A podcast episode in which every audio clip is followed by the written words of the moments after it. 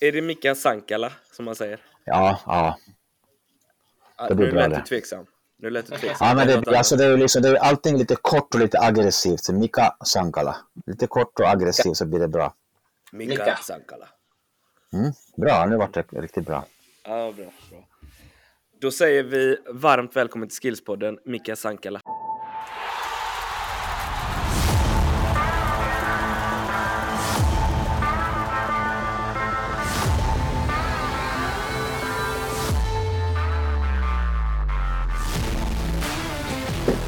Tack så mycket. Underbart. Ytterligare en, eh, en härlig eh, figur från SVFF som gästar idag. Ja.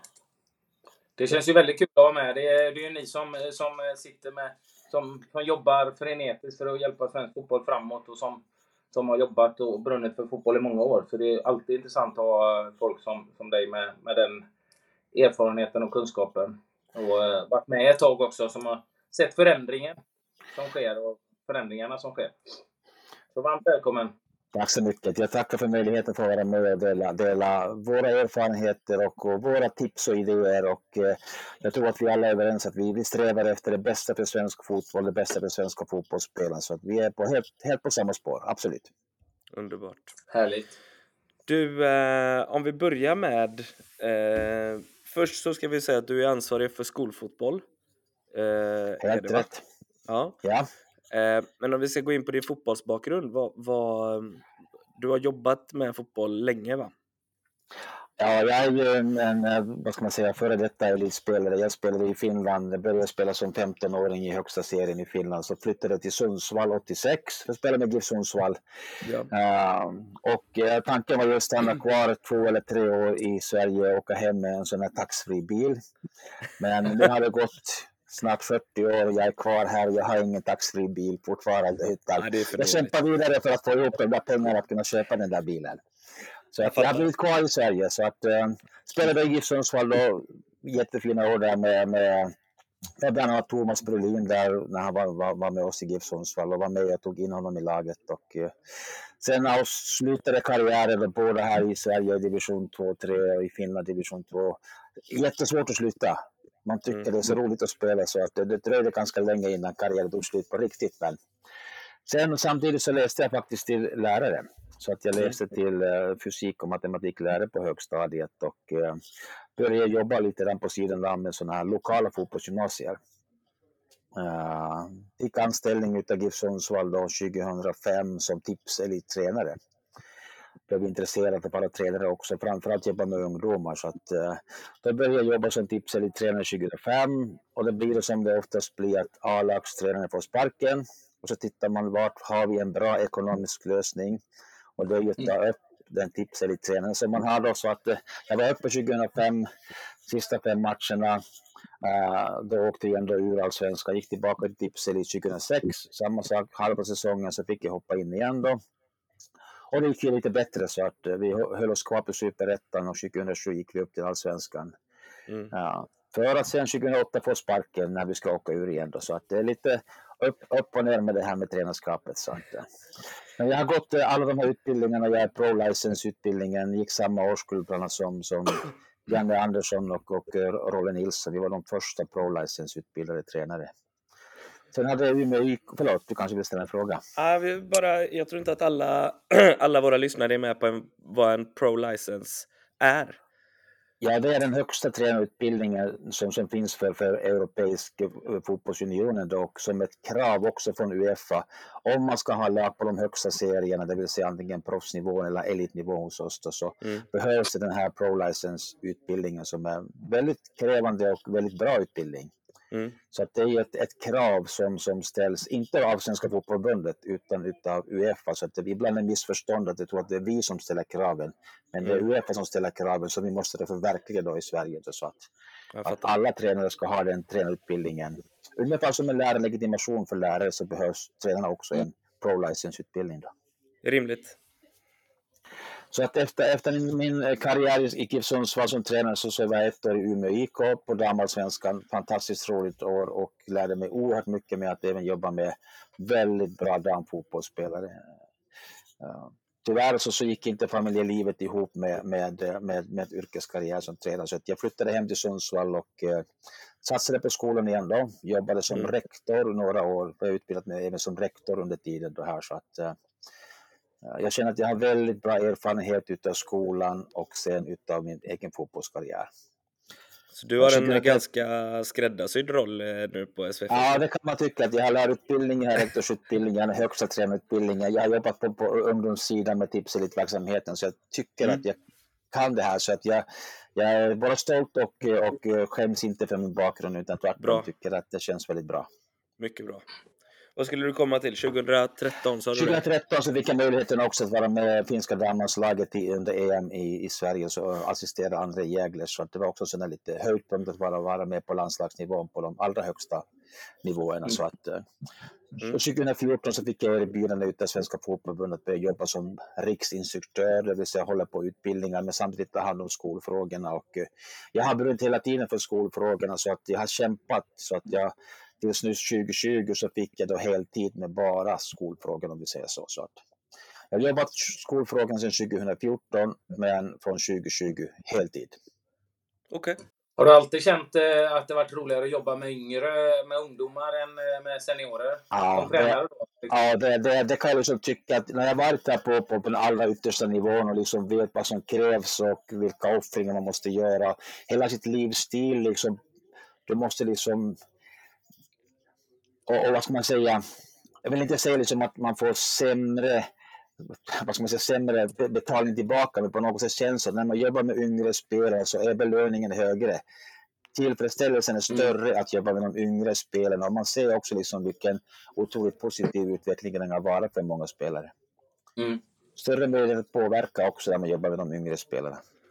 Ja, mer, mer uh, utvecklingspotential och, och kunna jobba och lära dem från, från grunden tidigt och så såklart. Och, och, och de är ödmjuka, de vet att de kan fortfarande lära sig saker. Kommer man på seniornivå så är det ett antal spelare som tycker att de kan redan allt. Men ja. uh, så är det inte. Du, det upplever det jag med ganska många 14, 15 och 16-åringar också måste jag ändå säga. Och det är lite jobbigt om de redan i den åldern tycker att de kan behärska allt och är liksom mm. världsbästa. Mm, lite så. Vad skulle du säga Anders? Men, nej, jag skulle bara säga det att eh, det Mikael säger är ju eh, lite grann som jag önskar hos många tränare att, att det kanske inte ja, men det engagemanget att inte bara för sig själv göra en karriär och vinna och, och, och klättra utan att faktiskt se, se eh, vad ska man säga, lyckan och bekräftelsen i att utveckla och hjälpa spelare och hela tiden bli bättre. Mm. Det som jag är ett stort problem med ungdomsfotbollen på många ställen att vi ser till oss själva. Att, eller tränarna vill göra karriär. De vill gärna vinna serier som 10-11-åringar som tränar för att kunna säga det istället för att göra det som är viktigt. Att göra alla spelarna lite bättre. Lära dem någonting varje år och göra dem så att de utvecklas. Och då har ju, du har ju verkligen ett brinnande engagemang för just den saken, att utveckla spelare. Du vill ju inte...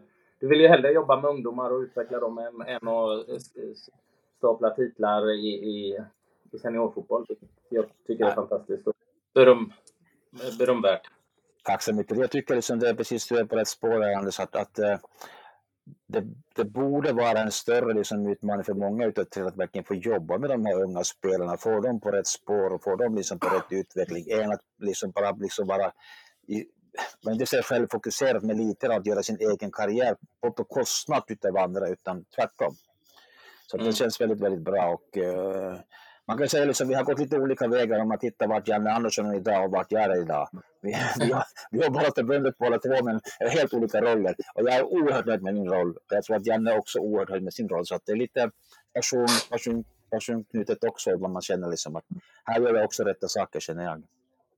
Ja, det är ju frågan vem som gör mest för svensk fotboll lång sikt. Eh, då, Janne är jätteduktig tränare och gör jättebra eh, både i klubblag och, och i landslag. Fantastisk ledare liksom. Men kan mer uppskatta personer som kanske jobbar mer långsiktigt eh, med att bygga ungdomar och se till att alla ut, utvecklas och svensk fotboll går, eh, går mot rätt håll och utvecklas i rätt takt. Ja, du kan ju inte säga att du tycker om någon mer som jobbar med ungdomar gentemot en förbundskapten eller? Jag, jag, inte, sådär personligt, liksom, inte personer, utan mer liksom Nej, att, nej. att man har olika intressen för att, att liksom vad, som, ja, ja, ja, vad som behövs göras. Och, och, och, och jag vill också påpeka att det är oerhört viktigt att våra landslag går bra. Det är viktigt Mm. att vi har bra tränare och coacher i våra landslag, för det är liksom ändå flaggskeppet och så skapar stort intresse eh, och, och, det här folk följer och, och, och kommer nya spelare. Så att vi får liksom inte glömma bort den delen. Men, men jag, är, jag är helt liksom inne på att, att vi gör större nytta både för fotbollen och för samhället att, att jobba med de här yngre spelarna. Både, Och det- både vi- jag och vi Anders känner ju att... Och det är lite grann som jag ställs inför nu för första, för första gången. Jag har en son som fyller 13 i år. Eh, visserligen inte förrän i slutet av året fyller han, men och i Göteborg så är det ju det här... Eh, ja, eh, Eh, först är det ju det med nivåindelning eh, får man ju inte göra i Göteborg förrän i år. Det, det är jag mer skeptisk till. Men just det här med tabeller kommer ju in nu. Det blir ju intressant att se hur många tränare reagerar. Jag tycker ju att det är helt onödigt. Jag hade gärna väntat ett par år till, för jag ser ingen jag ser inget behov alls av att kolla i tabellerna. Det enda jag vill se är att vi lär oss, att spelarna lär sig saker och blir bättre för varje år. Eh, jag är helt ointresserad. De vet ju själva om de har vunnit matcherna, de är glada, eller de är knäckta om de har förlorat och de både vinner och förlorar. Men det här att ha tabell, jag, eh, jag har man kört i några år och jag ser, jag ser ingen anledning. Jag, tycker, jag hade gärna väntat eh, ett tag till med det här. Om jag ska vara ärlig. Det är jätteroligt att höra för att vi har ju haft mycket diskussioner och, och eh, jag håller med liksom att, att tabeller på de yngre åldrarna skapar bara stress framförallt för tränarna. Alltså, och, och då blir den här selekteringen och utslagning och den delen. Utan låt barnen spela. De vet mycket väl när de har vunnit, när de har förlorat. Och, och, det är också viktigt att påpeka att vi tycker att det är viktigt att man försöker vinna matcher. Det är inte så att vi liksom spelar oavgjort hela tiden, att alla ska vara med, utan tvärtom. Man går in för att vinna. Men det behöver liksom inte innebära att man åker ur en serie eller man vinner en serie, utan varje match är viktig för sig i sin utveckling. Eh, och, och någon gång så kommer det här tävlingsmomentet. Ja, och är det 13 års ålder, eller 15 års ålder eller 10 års ålder? Någonstans har vi så hamnat åtminstone idag att, att det är kring 13 års ålder som vi hade bestämt. Men, men eh, det viktigaste är ändå att vi håller på med utveckling av spelarna, precis som du säger Anders, att inte lagets resultat blir det viktigaste, utan spelarnas egen individuella utveckling. Ja, men jag ser det varje, liksom att hela tiden bara utveckla spelarna och jobba med och, och bli bättre. Och du får ju det här problemet. Det enda, problem, det enda som kommer dyka upp med de här tabellerna, för, för mig är det helt ointressant om vårt lag skulle, i den lilla orten jag eh, tränar, skulle vinna en serie. Det, det så enda som kommer det är ju föräldrar och ledare som ser det. Som, och då kommer du till det, okej vin, vinner vi den här sista matchen så kommer vi tvåa i serien. Ja. Och så får vissa inte spela någonting. Liksom. Det Mm dit du kommer. Liksom, medan jag jobbar med, mer med nivåanpassning där jag tycker att det är konstigt i Göteborg att man inte får göra förrän det året man fyller 13, vilket jag tycker är vansinne.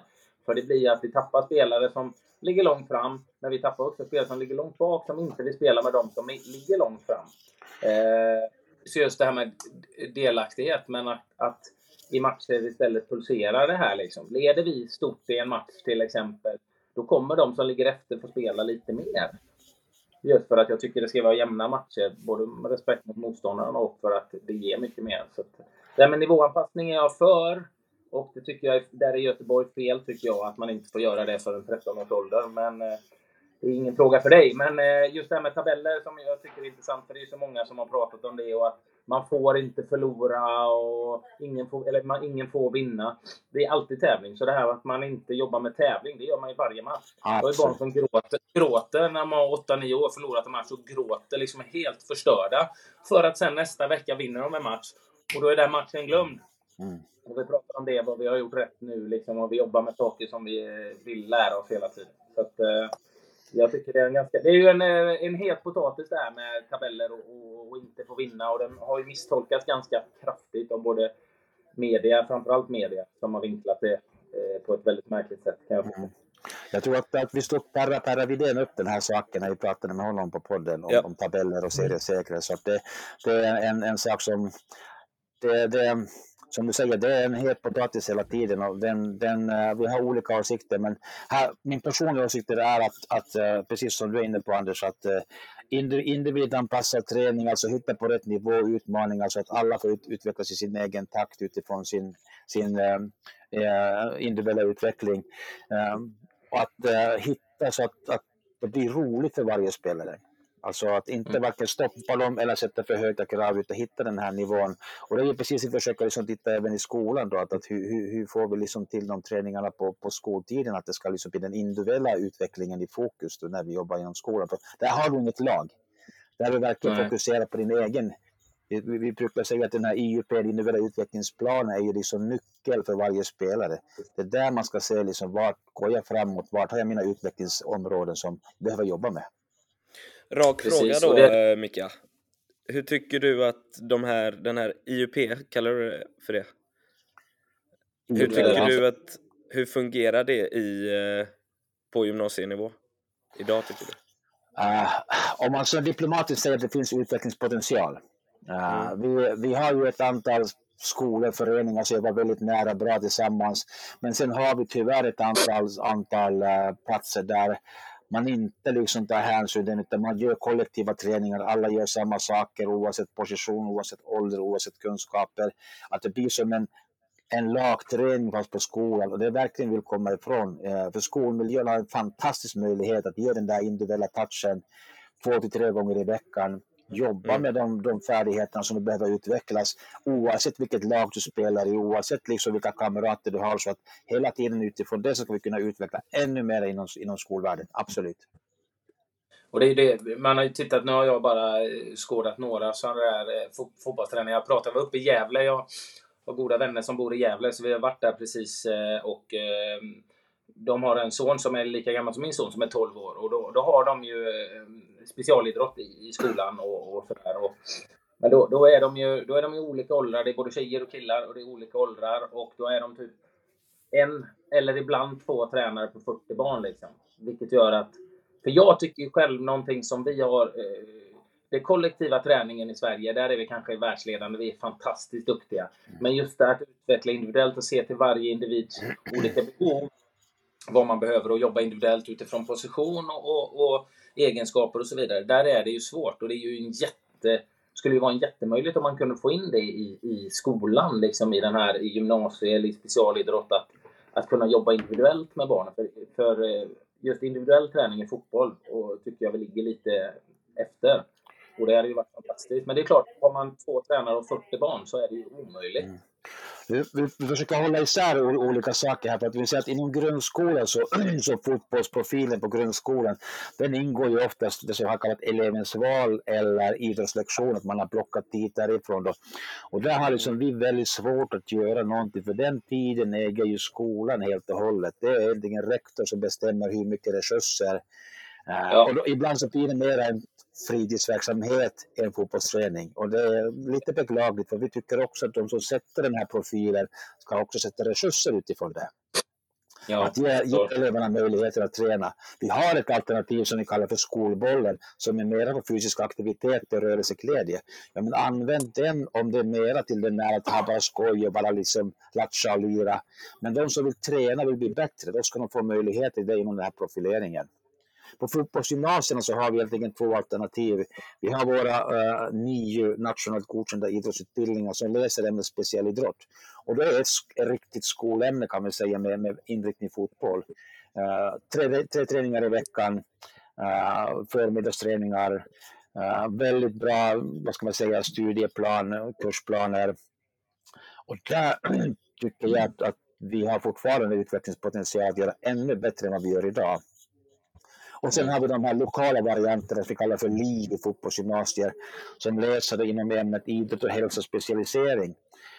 Och äntligen ska man vara noga med den eh, kursplanerna. Ska de ha livräddning, de ska ha simning, de ska ha friluftsliv. Så, att, så att det ämnet fuskar vi lite grann.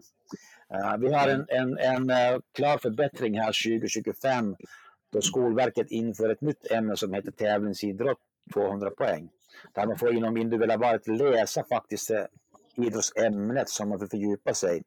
Förutom det här nio fotbollsgymnasien som vi har. Då. Så att det kommer bli ännu bättre här med framtiden men vi trycker på oerhört hårt att eh, skolan är, är den platsen där den individuella träningen, individuella utvecklingen pågår.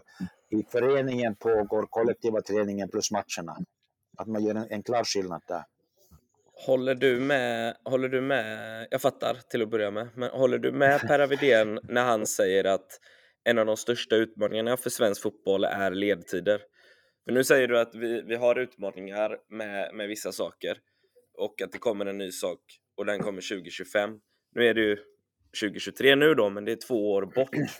Perra var ju också inne på det att ja, det tog, vad, tog, vad sa han, att det tog fem sex år att få in nya tabellsystem eller vad det var. Eh, någonting sånt där. Ja, precis. Ja. ja, precis. Och att när han var på, på sammankomster utomlands så, så, så garvade man nästan åt det för att man tyckte att det tog alldeles för lång tid. I Italien tog det två veckor att byta en sån sak, till exempel. Eh, någonting sånt var det. Eh, håller du med om att det är ett problem? Alltså, alltså jag kan säga så här att, att eh, ut, utmaningen för oss är att, att uh, hur ska jag säga på ett bra sätt, att uh, verkligen liksom ta vara på den möjligheten. Vi får tiden nu på, på, på gymnasienivå. Vi har, vi har vi räknat, om du har tre träningar i veckan, du har 30 timmar per, per termin, alltså det är ju oerhört många träningstillfällen på tre år som verkligen kan använda och det är ju, är ju konstigt om vi inte kan få en större liksom, utveckling utav, utav det. Vi, vi borde kunna få ännu bättre utveckling utav, utav den tiden. Mm. Sen jobbar vi nu aktivt för att komma åt, för, för, för det som är liksom lite grann, vad ska man säga, hals, eller flaskhalsen för oss är att, att till våra nygymnasier tar vi in 1400 elever per år. Vi har ungefär 8000 sökande Eh, och det är ungefär 15 000 spelare, så hälften ungefär alla spelare söker till NIU och utav dem så kommer bara en liten del in. Så det finns väldigt många spelare som skulle vilja ändå ha fotboll på, på skoltiden på gymnasiet. Och där försöker vi verkligen hitta ett bra alternativ. Mm. Och det är väl någonstans där då, jag vet inte Anders vad du tycker, hur, hur tidigt man ska börja träna så många gånger i veckan, men vi har liksom tyckt att eh, från högstadiet kanske en till två extra träningar på, på, på, på morgon eller på, på dagtid och sen klubbträningarna borde räcka. På gymnasiet går vi upp till tre träningar på morgontid och sen blir det klubbträningar. En del tycker det är för mycket, men, men jag vet inte, vad, vad är din erfarenhet eller vad tycker du Anders om jag, tycker, eh, jag förstår ju att från när jag själv var i den åldern så tränar man ju mycket, mycket mer idag än vad, än vad jag gjorde i den åldern. Eh, men å andra sidan så, så höll jag ju på med no, någon slags idrottande aktivitet varje dag spontant. Vilket det blir lite mindre av idag. Men eh, en sak som jag tycker man kommer upp i alla fall så länge som möjligt. Sen om man kan hålla på till 15, det kanske är svårt. Men jag tycker ju om att man håller på med lite olika idrotter och då får du mycket aktiviteter. Men det blir väldigt, väldigt tidigt som man specialiserar sig på en idrott. Liksom. Jag, ser, jag sa att jag tränar ett gäng eh, killar som är 12 år. Det är, näst, det är väldigt, väldigt få. Vi är nästan 40 barn. Liksom. Väldigt, väldigt få. En handfull liksom, som kanske nästan håller på med någon annan sport. Och de andra spelar bara fotboll. Liksom. Och så har det varit nu sedan nästan två år tillbaka. Liksom. Vilket gör att man slutar med alla andra eh, aktiviteter och idrott i tio års ålder. Vilket jag tycker är lite beklämmande. Eh, Eh, sen när du kommer upp, jag tycker väl det låter rätt så rimligt liksom att man, man kan ha idrott i skolan eller träna fotboll i högstadiet och, och sen träna med sin klubb. Eh, och sen att man ökar i, i gymnasieåldern, då, då kommer upp i 16 års ålder. Det tycker jag väl är ganska rimligt. Och det är det vi har resonerat på. Förlåt Marcus. Nej, det är ingen fara. Jag tänkte, bara, jag tänkte bara fylla i. Nu är jag lite Idre-bränd i huvudet här, men jag för mig att det var Jens Gustafsson som sa, han pratade väl om eh, fotbollsgymnasium och, och fotbollsinriktningar på skolor och, och, tyckte att vi kunde ändra sättet lite där. Eh, har jag för mig, så att det inte blev så hackat. Liksom. Han tyckte att det var eh, träning, tidig träning, eh, sen börja skolan med en gång och sen senare på kvällen så ska man träna med laget. Han, han var liksom inne på att man kunde effektivisera träningen i skolan på ett annat sätt, för mig. Det kanske inte var Jens, Anders? Eh, jo, men det, det, känns bekant, men jag kommer inte exakt ihåg vad det var han... Var, ja, men han är inne lite på det här som Mika... Ja, men han är inne lite på det här som Mika pratar om också, det här med, med att vi måste bli bättre på den individuella utvecklingen av spelare. Och det kan mm. vi bli även i, i på gymnasie och skolnivå. Men att man kanske mm. inte, man kanske riskerar att köra slut på spelarna nu eh, och att det varken blir hackat eller malet när de liksom tränar tidigt på morgonen, sen är det skola hela dagen och sen eh, träning på, på sen kväll kan det ju vara för många också. Han var ju mer inne på att låta dem ha en paus däremellan. var väl han inne på va? Problemet är väl eh, som kan bli om man har en, en, en eh, man bara ökar mängden men mm. kvaliteten på träningen blir sämre. Mm, det viktiga, är det bättre att man har mindre antal träningar men man jädrar i mig, då är det 100% och bra intensitet när man väl tränar. Exakt. Det är väl lätt hänt. Och nu har jag som sagt bara sett några sådana här eh, gymnasiefotbollsträningar på skolor. Jag har varit i, i Borås och sådär. Men jag tyckte själv att då var min känsla att jag brinner för det här med att vidareutveckla vissa bitar. Jag brinner mycket för att jobba med individuellt, men framförallt med, det finns ju olika där, men jag brinner mycket för just med att jobba med teknik och spelförståelse. För det är någonting som vi inte har haft hjälp med. Individuell träning har vi haft mycket eh, när det gäller fys och styrka och sådär. Men just att jobba med spelare som behöver förbättra sin passningsfot eller passningskvalitet eller spelförståelse den, den hjälpen har man inte riktigt fått. Jag fick ju själv, jag har nämnt det i varje podd tror jag nu. Så, jag tror faktiskt det. Jag fick mycket, fick mycket hjälp med individuell träning för att just med löp, löpning, liksom, jag, det, det, var, det var jag efter. Jag hade inte bra på testerna, men just, det fanns ju väldigt många spelare som hade haft behov av passningstänk eh, liksom, och med kvalitet där och jobba med det. Men det, det hade man inte verktygen eh, riktigt att göra det. Och att jobb, jag tycker att det ligger efter i svensk fotboll och att vad du ska göra med bollen innan du får den. Och att jobba med det redan eh, ungdomsnivå individuellt tror jag hade hjälpt oss väldigt mycket till att förbättra redan den duktiga fotbollsträningen som vi har.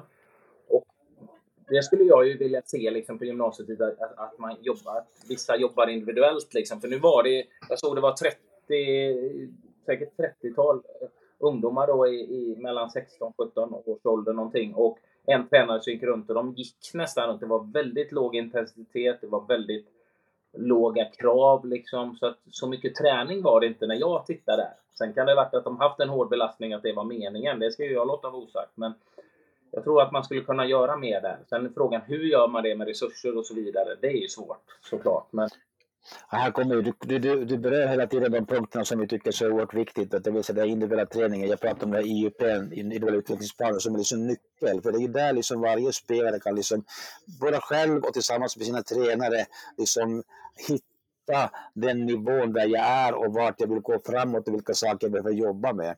Och där tycker jag att vi har större möjligheter just i skolan att jobba med de här individuella sakerna. För när man tränar på kvällen så blir det oftast ändå liksom laget. Det blir väldigt liksom koncentrerat hur laget ska spela, laget ska träna. Och, så, att, just när individuella delen så kan vi göra ännu mer i, i skolvärlden. Mm. Uh, och det gäller för oss att hitta de här sättet att, att uh, utmana spelarna. Och, medan spelarna kan ju också utveckla antingen själva eller utveckla tillsammans. Så att, att en, en, bra tränare, en bra ledare kan liksom få till de här övningarna där man får utvecklas fast man kanske är ett, ett lite mm. större antal spelare. Men att hitta liksom de här nycklarna, att hur, hur, hur stimulerar de här spelarna liksom på ett bra sätt. Mm. Om, jag backar bara lite där, det som är lite skillnad för oss också jämfört med andra länder. I många andra länder så liksom är det klubben som kommer in i skolan och kör ja. klubbens träning på skoltiden. Och då blir ju belastningen mycket mindre för spelarna, för då har de inget mera kanske på kvällen och eftermiddag. Men hos oss är det ju skolämne, precis som matematik eller svenska och annat, så har vi specialidrott fotboll. Vi försöker liksom samverka med föreningar så mycket som möjligt, men det är fortfarande lärarlegitimation till specialidrottslärare. Det är många krav från skolans värld som gör att, att vi måste ibland hitta, hitta liksom lösningar som är så bra som möjliga. Mm, samverka, med, samverka med föreningar, hitta spelens individuella utvecklingar, det är, det är lite nycklar att kunna ta ett, ännu ett steg framåt. Tror du, ja, ja. Eh, förlåt Anders, jag måste bara flika in, för det tar så ja, jävla lång tid för dig ibland att ställa frågor, men, men eh, jag är lite snabbare där. Men mm. ja, Micka, vi är bröder, det kanske du har fattat, så det är därför vi har lite hög, eh, högt tak ibland. Eh, eller så. Men Ställ frågan nu. Anders har ju varit inne på, han har ju mätts väldigt mycket på den fysiska delen, löp, löp, löpegenskaper egentligen. Eh, hur tycker du att vi är i, i, i skolorna på att följa upp spelare? Inte bara fysiskt utan även tekniskt. Går det att göra idag? Ja, alltså vi, vi har ju försökt skapa en sån här individuell utvecklingsplan där vi ska liksom ha, ta alla de här olika aspekterna, den psykologiska, fysiska, spelförståelse och, och, och tekniska, tekniska kunnandet liksom i, i hänsyn när vi tittar på spelens utveckling. Och det är ju liksom en liten skyldighet som ledare eller lärare i det här fallet på skolan att verkligen följa upp det. Uh, men det måste vara bra dialog med spelaren också, att vi, liksom, vi, vi pratar om samma saker och vi skapar samma målbild och att, att vi tillsammans kan göra det här. Då. Så att, uh, jag, jag, som, som du säger så undviker jag att svara direkt. Jag, jag går runt hela tiden. Men om du svarar direkt så ja, vi kan bli bättre att följa upp spelare ännu, ännu mer. Det kan vi göra. Ja, jag fattar. Jag fattar. Jag, jag, fattar. jag har ju en sån, jag går rakt på sak. Jag vet inte om du vet eh, det här träningscentret Mika som vi har i Stockholm eh, som första center. Jag vet inte om du har hört talas om det någonting, men där vi jobbar med mycket med, ja, med spelförståelse, teknik, första touch framförallt. Som, som eh, ja, eh, för att utveckla fotbollsspelare framförallt med boll och, eh, och så vidare. Och jag har ju liksom en, en, en dröm där det, det, har ju kommit lite grann från när jag själv eh, var ung och spelade. Vi gjorde alla de här Coopers-test och styrketester och sånt där. Och jag fick dåligt värde och fick komma in och löpa. Men vi, vi kunde inte riktigt testa de här spelarna som kanske behövde hjälp med just eh, första touchen och med passningsspelet och sådär. Och Marcus har ju framförallt Marcus och, och har ju varit eh, i högsta grad och skapat en motsvarighet till jojo-test. Fast där du testar din teknik och, och spelförståelse som vi har testkört och vi försöker köra med så många spelare för att samla in data och utveckla för att kunna mäta och se utveckling eh, hos, hos, spelare i olika åldrar, tjejer och killar. Eh, och där, jag hade ju tyckt det varit otroligt intressant om man hade kunnat på något sätt hitta samarbete med eh, förbundet såklart, men även med skolor. Liksom att, att eh, om man har tre träningar i gymnasiet, kanske en, en, en av de tre träningarna varannan vecka eller om det är en gång i månaden att du kommer och jobbar med sådana bitar. Man gör ett sånt test och sen så kanske man får ett program så att när man kommer var tredje vecka eller varannan vecka eller vad det nu är så jobbar man med, med, med de här bitarna och sen så testar man när terminen är slut igen och ser var man ligger och sådär. Att hitta ett samarbete med en sån aktör, skulle det vara någonting som skulle vara möjligt för förbundet eller för skolan till exempel? Det är, det är väldigt många vad ska man säga, skolor som efterfrågar olika testpaket eller testbatterier. Uh, fysiska egenskaperna, inga som helst bekymmer. Det finns en miljon tester, du kan göra vad som helst och det är väldigt lätt mm. att se hur högt du eller hur snabbt du springer. Men att kunna liksom på något sätt testa hur utvecklar sig min, min, min spelförståelse, hur utvecklar sig min passningsspel eller mina mottagningar. Det har varit en fantastisk utmaning att hitta liksom sådana saker. Så att, eh, åtminstone jag kan säga från skolan, liksom som för skolfotbollen, så är vi oerhört intresserade av att hitta sådana saker. Sen, sen pratar vi om hela tiden att, att det ska vara kopplat till spelet, att inte bli bara isolerade saker, utan det ska kopplat till spelet och, och uh, spelets olika skeden. Uh, mm. Din position och, och dina uppgifter, dina roller och så vidare. Men att, att hitta liksom uh, sådana här saker så skulle vara spännande att pröva och testa. Absolut. Så att, vi får ta detta. Vi får ta det efter podden Mika nästan, men du borde ju komma hit och kika för de de övningarna som vi har satt upp är rena, skära fotbollstekniska egenskaper. Eh, vi har övningar från eh, allt ifrån awareness till game in motion till eh, tillslag i passningar och vi mäter egentligen tre olika saker på varje övning och det är eh, quality pass, speed of play och eh, spelförståelsen. Eh, I och med att vi har mm. mål som tänds upp som tar in och registrerar mätningen med en gång. Det jag, det jag, anledningen till att jag ställde frågan från början var för att om man har en sån här IUP som man kör i, i, i skolorna så hade det varit väldigt intressant och nyttigt tror jag för en sån klass och för och även bryta ner det på, på individnivå att mätas en gång i terminen, eh, två gånger per år vad som helst, men att man hittar någonting som är regelbundet för då kan ju ni också sätta ett kvitto på att ni faktiskt följer upp spelarnas individuella utvecklingsplan och ni ser att den planen fungerar. Och det, det, det, det är egentligen där som jag ser lite av vår, vår utmaning är att vi har inga bekymmer att följa den fysiska statusen. Det, och, det, och, det, och det gör vi också eh, på, på, på många skolor, eller på de allra bästa skolor, väldigt, väldigt bra. Men just att liksom hitta den här utvecklingen som fotbollsspelare, det är ju den som är en utmaning, att på vilket sätt kan vi liksom säkerställa eller, eller mäta det. Mm. Mm. Vi vet ju att, att uh, Anders var en fantastisk fotbollsspelare, kanske inte den allra snabbaste spelaren i laget. Men, men, men med tack vare hans, precis, tack vare hans positionering och hans känsla, hans teknik, uh, förstå vad som händer, se den längre fram. Fantastisk spelare. Och det vill också säga att man behöver inte vara snabbast eller starkast eller hoppa högst. Du kan ändå vara den bästa fotbollsspelaren för att du har andra saker som, som, som eh, kompenserar dina, dina kanske fysiska brister på vissa saker. Alla är inte lika stora eller starka utan det är andra saker som kompenserar den, den, den, de, de andra färdigheterna. Mm. Sen ska det tilläggas, Mika, att när vi gjorde tester på fem meter så var jag snabbast. Nej. Det var ju bra. Men på 10 meter var jag långsammast. Så du dog efter fem alltså? Ja. Nej, men det var det, det som jag tycker är intressant och jag, jag, det är därför jag gillar att prata med folk som, som brinner för fotboll och som kan det. Det var det här testet som har tagits fram hos oss till exempel. Det är ju en prototyp. Det är en första och det vi vill ha det är ju spelare och ledare som kommer och tittar och så Okej, okay, det här fattar jag, men kan man göra om den här övningen på det sättet? Jag hade ju Peter Wettergren som en god vän och som jobbar för förbundet och som jag ser upp till väldigt mycket som ledare. Han kom ju dit och vi pratade om liksom, för han, precis som jag, vill ju att det ska vara realistiskt. Det ska mm. vara liksom matchlika situationer som man kan jobba på. Uta ner det i aktioner ute efter din position och sådär. Men inte bara jobba med statiska grejer, utan det ska vara saker som du kan relatera till matchsituationer. Och det är ju därför vi vill bjuda in folk som har den kunskapen och jobbat i flera år som kan se ja men det här är en bra övning. Och det tog ju, Peter var lite skeptisk, men det tog, vad tog det han, 10-15 minuter. Sen började han Max. ju ställa ut koner och flytta och, och, och göra övningar. Och det är precis det vi vill ha, för vi kan ju inte allting. Jag kan mycket, men ibland blir man ju blind och det, jag tycker om det här att lyssna på andra och se och få råd. Och så har, har, vi gjort de här övningarna och det är första gången vi har gjort, samlat in data nu och testat och man ser ju utslag på många spelare eh, som, som, som, är duktiga och vissa eh, som har svårare och man ser vad de behöver jobba på. Men Framförallt så tycker jag man kan se att man, man kan se en spelare som man vet är bra på vissa saker och det, det ger utslag i av vissa av de här övningarna. Att om du har en teknisk ja. innermittfältare så ser du att eh, ja, men den här spelaren fick väldigt högt på awareness till exempel. Eh, han eller hon vet redan innan han eller hon får bollen vart den ska mm. och sätter den med kvalitet och så vidare och så vidare och så vidare.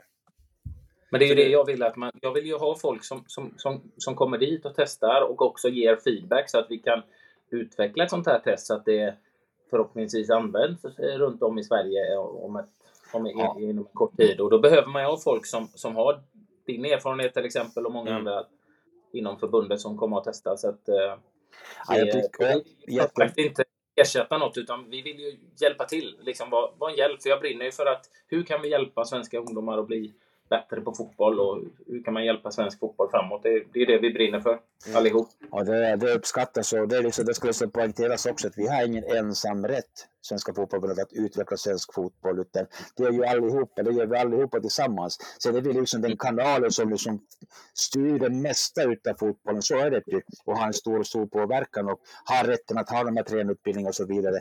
Men det finns ju många som utvecklar fotbollen trots att de inte jobbar hos Svenska Fotbollförbundet. Och det uppskattas och det är väldigt bra. Och det är också bra att man utmanar oss och ställer frågor och ställer krav och, och vill erbjuda andra möjligheter. Det, det tycker jag är bara liksom en friskhetstecken och det, det gillar jag verkligen. Att, att uh, våga hitta på nya saker och inte fastna på de gamla spåren som alltid har funnits utan vi måste kunna vara lite open-minded och se också att det finns andra som gör också bra saker.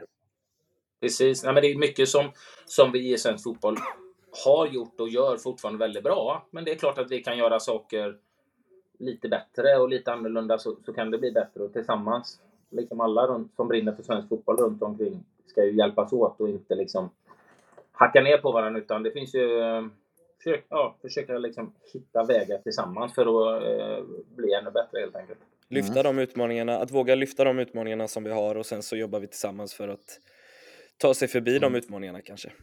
Mm. Men det, och det, det, som jag tycker har varit intressant med förslag, det att få, få in i sko, skolor liksom, där de ändå har tid att istället för att gå ner på en eh, intensitetslös träning med, med, med en, en, ledare och 30 spelare eh, komma kanske och, och, och, prova någon gång. Liksom. Kan man hitta ett sådant samarbete med, med, med en skola, gymnasieskola till exempel, så, så har det varit intressant även för oss i vår eh, utveckling av våra, våra träningssätt att att få in data från folk och, och få folk att träna. Så det gör det ju oss bättre också och då kan ju vi hjälpa svensk fotboll ännu mer. Och då, då hittar man någon typ av, vad ska man säga, checkpunkter eller test eller vad vi kallar dem för utvärderingar. Då, då är det mycket lättare också att skapa övningar sen på, på skoltiden. Ja om vi vet exakt vad vi behöver göra, hur, hur ska vi liksom hitta saker? Så att då blir det mycket lättare att ha någon utgångsvärde. Det är ju helt rätt. Och där vill jag liksom också en, ännu en gång liksom trycka på att vi har en, en fantastisk, unik möjlighet i, i princip i hela världen med, med fotboll i skolan. Uh, nu tyvärr så, så minskar hela tiden elevens val de andra tiden på grundskolan. Men åt gymnas, från gymnasiehållet, alltså från 16-årsåldern med, med specialidrott och tävlingsidrott nu i framtiden så har vi väldigt, väldigt bra möjligheter att göra skillnad från, från, från 16 till 19 års ålder. Absolut, och det ska vi försöka ta vara på också. Mm. Absolut. Du, eh, Anders, eh, vi har kommit till den punkten i programmet där du ska få ställa din eh, stående fråga. Och mm. eh, ja, vi kör den en gång till, tänker jag. Så får Micke också chansen. Ja. ja, men jag, jag hoppas bara på att du ska få lite... Du vill att jag ska få mothugg? Ja, men en sån, någon gång. Men eh, det är ja. inte så jävla lätt. Inte när den frågan är så... Eh, vi får, vi får bjuda in Lasse Lagerbäck så eh, se om han, om han fortfarande är emot den eller om han är för den. Ja, vad, vad tror, om du får gissa, vad tror du? Är det upp eller ner hos Micka? Jag, jag, tror, jag tror det är upp och jag tror att han eh, tänker som, som mig. min, frå min fråga, standardfråga Mika är du vet övningen som, ja den har ju så många namn, men kvadraten, rondo, rektangel. Den, den här possession-övningen så. Är, är, är, du för eller emot den här övningen? För alla dagar i, i veckan. Ja, jag visste det. Ingen friktion idag heller. Fan också. Nej, men det är så bra. Du kan hitta på så många olika varianter. Du kan skapa olika, olika utmaningar och olika vad säger man, färdigheter med tack vare den övningen. Det är jättebra.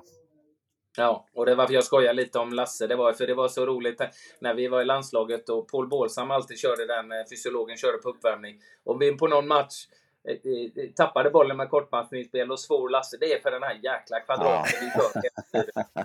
Men sen är det ju tyvärr så, jag har upplevt svenska tränare som jag haft, eh, det har vi pratat om också innan, att man, man ser det inte som man ser det som en rolig grej för spelarna. Så man nästan sätter upp den och så får spelarna lösa den själva medan man förbereder nästa övning. Istället för att se det som en väldigt bra övning med så många olika moment, att man faktiskt är där och instruerar. Ja, vi, och det var ju vi, roligt. Ja, vi var, vi var, vi var i Spanien Precis, vi var i Spanien på, på landslagets träningskamp där och tittade på när A-landslaget tränade eh, rondo. 50 minuter, alltså olika varianter. De är liksom nya regler hela tiden. Och du måste spela dit eller måste spela si eller så. Och så kom eh, Flicke 15, exakt samma övning körde. 50 minuter. Alltså oavsett vilken ålder så kör det liksom att det här ger så mycket i passningsspel, spelförståelse. Men det är inte så att man bara sätter igång. Utan man är där och instruerar, man berättar, tittar på lösningar, man stoppar ibland. Eh, vad kunde du göra? Ja. Alltså, liksom, den är ju fantastisk. Det är Marcus, jag är ledsen, men det är, det är en jättebra övning. Hej, hej! Det, ta det inte så mycket. Jag älskar övningen också. Jag bara hoppas att Anders ska bli lite utmanad någon gång. Att det är någon som det, kommer in och säger att det är fan världens sämsta övning. Nej, men ah, det kan vara skillnad Anders, för att vi var aldrig i mitten, du och jag. Vi var alltid, ja. liksom, vi var alltid där och spelade, så det kanske var det som är skillnaden. Ja, jag har heller aldrig varit i den, mitten. Vi var väldigt bra i den övningen. Jag har heller aldrig varit i mitten. Ja, det är bra. Men, jag skyller på dåliga var... passningar till mig. Ja, men det var, det var intressant när vi pratade med Jonas Eidevall här eh, för ett tag sedan. Eh, för han sa ju det att jag var också en sån tränare som satte upp den och gick därifrån och förberedde. Sen åkte han på studieresa till Japan, för då var ju de, jag tror det var 2013, där de var så otroligt passningsskickliga och han ville åka och se hur de tränade och sånt. Och då sa han det, då körde de eh, olika rondos och de kunde ha varit fem mot två och det var två tränare som stod där i intensitet. Alla spelarna jobbade med vad de skulle göra i för spelbara. Och det var då han fattade liksom att okej, okay, det här är ingen lax liksom. Det här är riktigt bra fotbollsövning. Eh, så han sa att jag har ju förändrats. Han sa att jag var ju sån innan mitt studiebesök i Japan. Sen fick jag ju ändra uppfattning och nu tycker jag den är alla olika eh, sätt man kan göra den eh, med olika restriktioner. Det är ju en väldigt, väldigt bra övning. Väldigt många ingredienser mm. i en, en liten övning som dessutom väldigt många spelare uppskattar också. Absolut. Mm. Mm. Vad kul att vi är på samma plan där också, Mikael. Underbart. Mikael, vi får, mm. Mika, vi får först och främst så vill jag att du försöker hitta en lucka i kalendern där du kan komma hit eh, till centret där jag sitter nu, där jag stressade upp eh, för att komma hit. Och det, det, måste du faktiskt göra. Det, det, ingår i din jobbeskrivning säger vi nu. Alltså, absolut, det gör jag. Absolut, det gör jag. När jag kommer till Stockholm så ska vi se till att vi hittar en tid så kommer besöka det. Underbart. Det har vi varit jättekul. Jag önskar att jag kan vara där också då. Så om du är i god tid så, så sätter jag mig på ett tåg eller kanske en bil istället, eller bilen istället. Och kommer Ander- upp och möta Anders och ska ju runt och ha- diskutera. Anders ska jag ha semester nu i tre veckor. Så att eh, sikta jag på det inte. efter det. Säg inte för mycket Nej. du, det är fortfarande räck Anders. Så ta det jävligt piano, för annars klipper jag inte bort Ja, det. men du kan väl klippa bort det eller? Nej, nej, nej, jag klipper inte bort någonting. Mm. Jo, då, det gör jag i så fall. Ja. Jag ska, jag ska åka iväg Micke. Jag åker faktiskt ikväll. Så jag ska vara tre veckor och åka segelbåt över Atlanten. Oj, Mm. vad spännande. Det är... Framförallt, framförallt spännande eftersom Anders inte kan simma. Nej. Nej, men det, det är kul. Jag, har pratat med både Anders Limpar och Kenneth Andersson var jag tog en lunch med när jag fick eh, frågan då. Och Kenneth var ju, han hade ju gjort det förra året. Jag vet inte om du har sett, jag har inte sett det så mycket själv, men Kenneth sa ju att det var fantastiskt just att de här extrema förhållandena med lite sömn och mycket att göra, hur en grupp fungerar, Ja. gruppdynamiken. Och så tyckte han var intressant. Så att, eh, jag är lite spänd och nervös, men det, det ska bli kul. Det är en otrolig, ett otroligt äventyr. Hä- Häftig upplevelse alla dagar säkert. Verkligen. Mm. Ja, Det kommer gå skitbra. så att det, jag hoppas det. Ni får hålla tummarna. Ja, det gör vi. Du Micka, stort tack för att du ville vara med och kötta med oss. Ja, tack så Ehm, jättemycket. Det har varit en ära att få prata med dig. Ja, Tack så verkligen. mycket att jag fick vara med. det är Väldigt trevligt. Jag ser fram emot att få träffa er i real life också. Vi hoppas det. Verkligen. Vi, vi ordnar det så att vi fixar det till, till centret. Så ses vi där. Det gör vi. Ta hand Underbart. om dig. Tack för Detsamma. Sköt er. Hej då. Hej då. Hej. Hej, hej.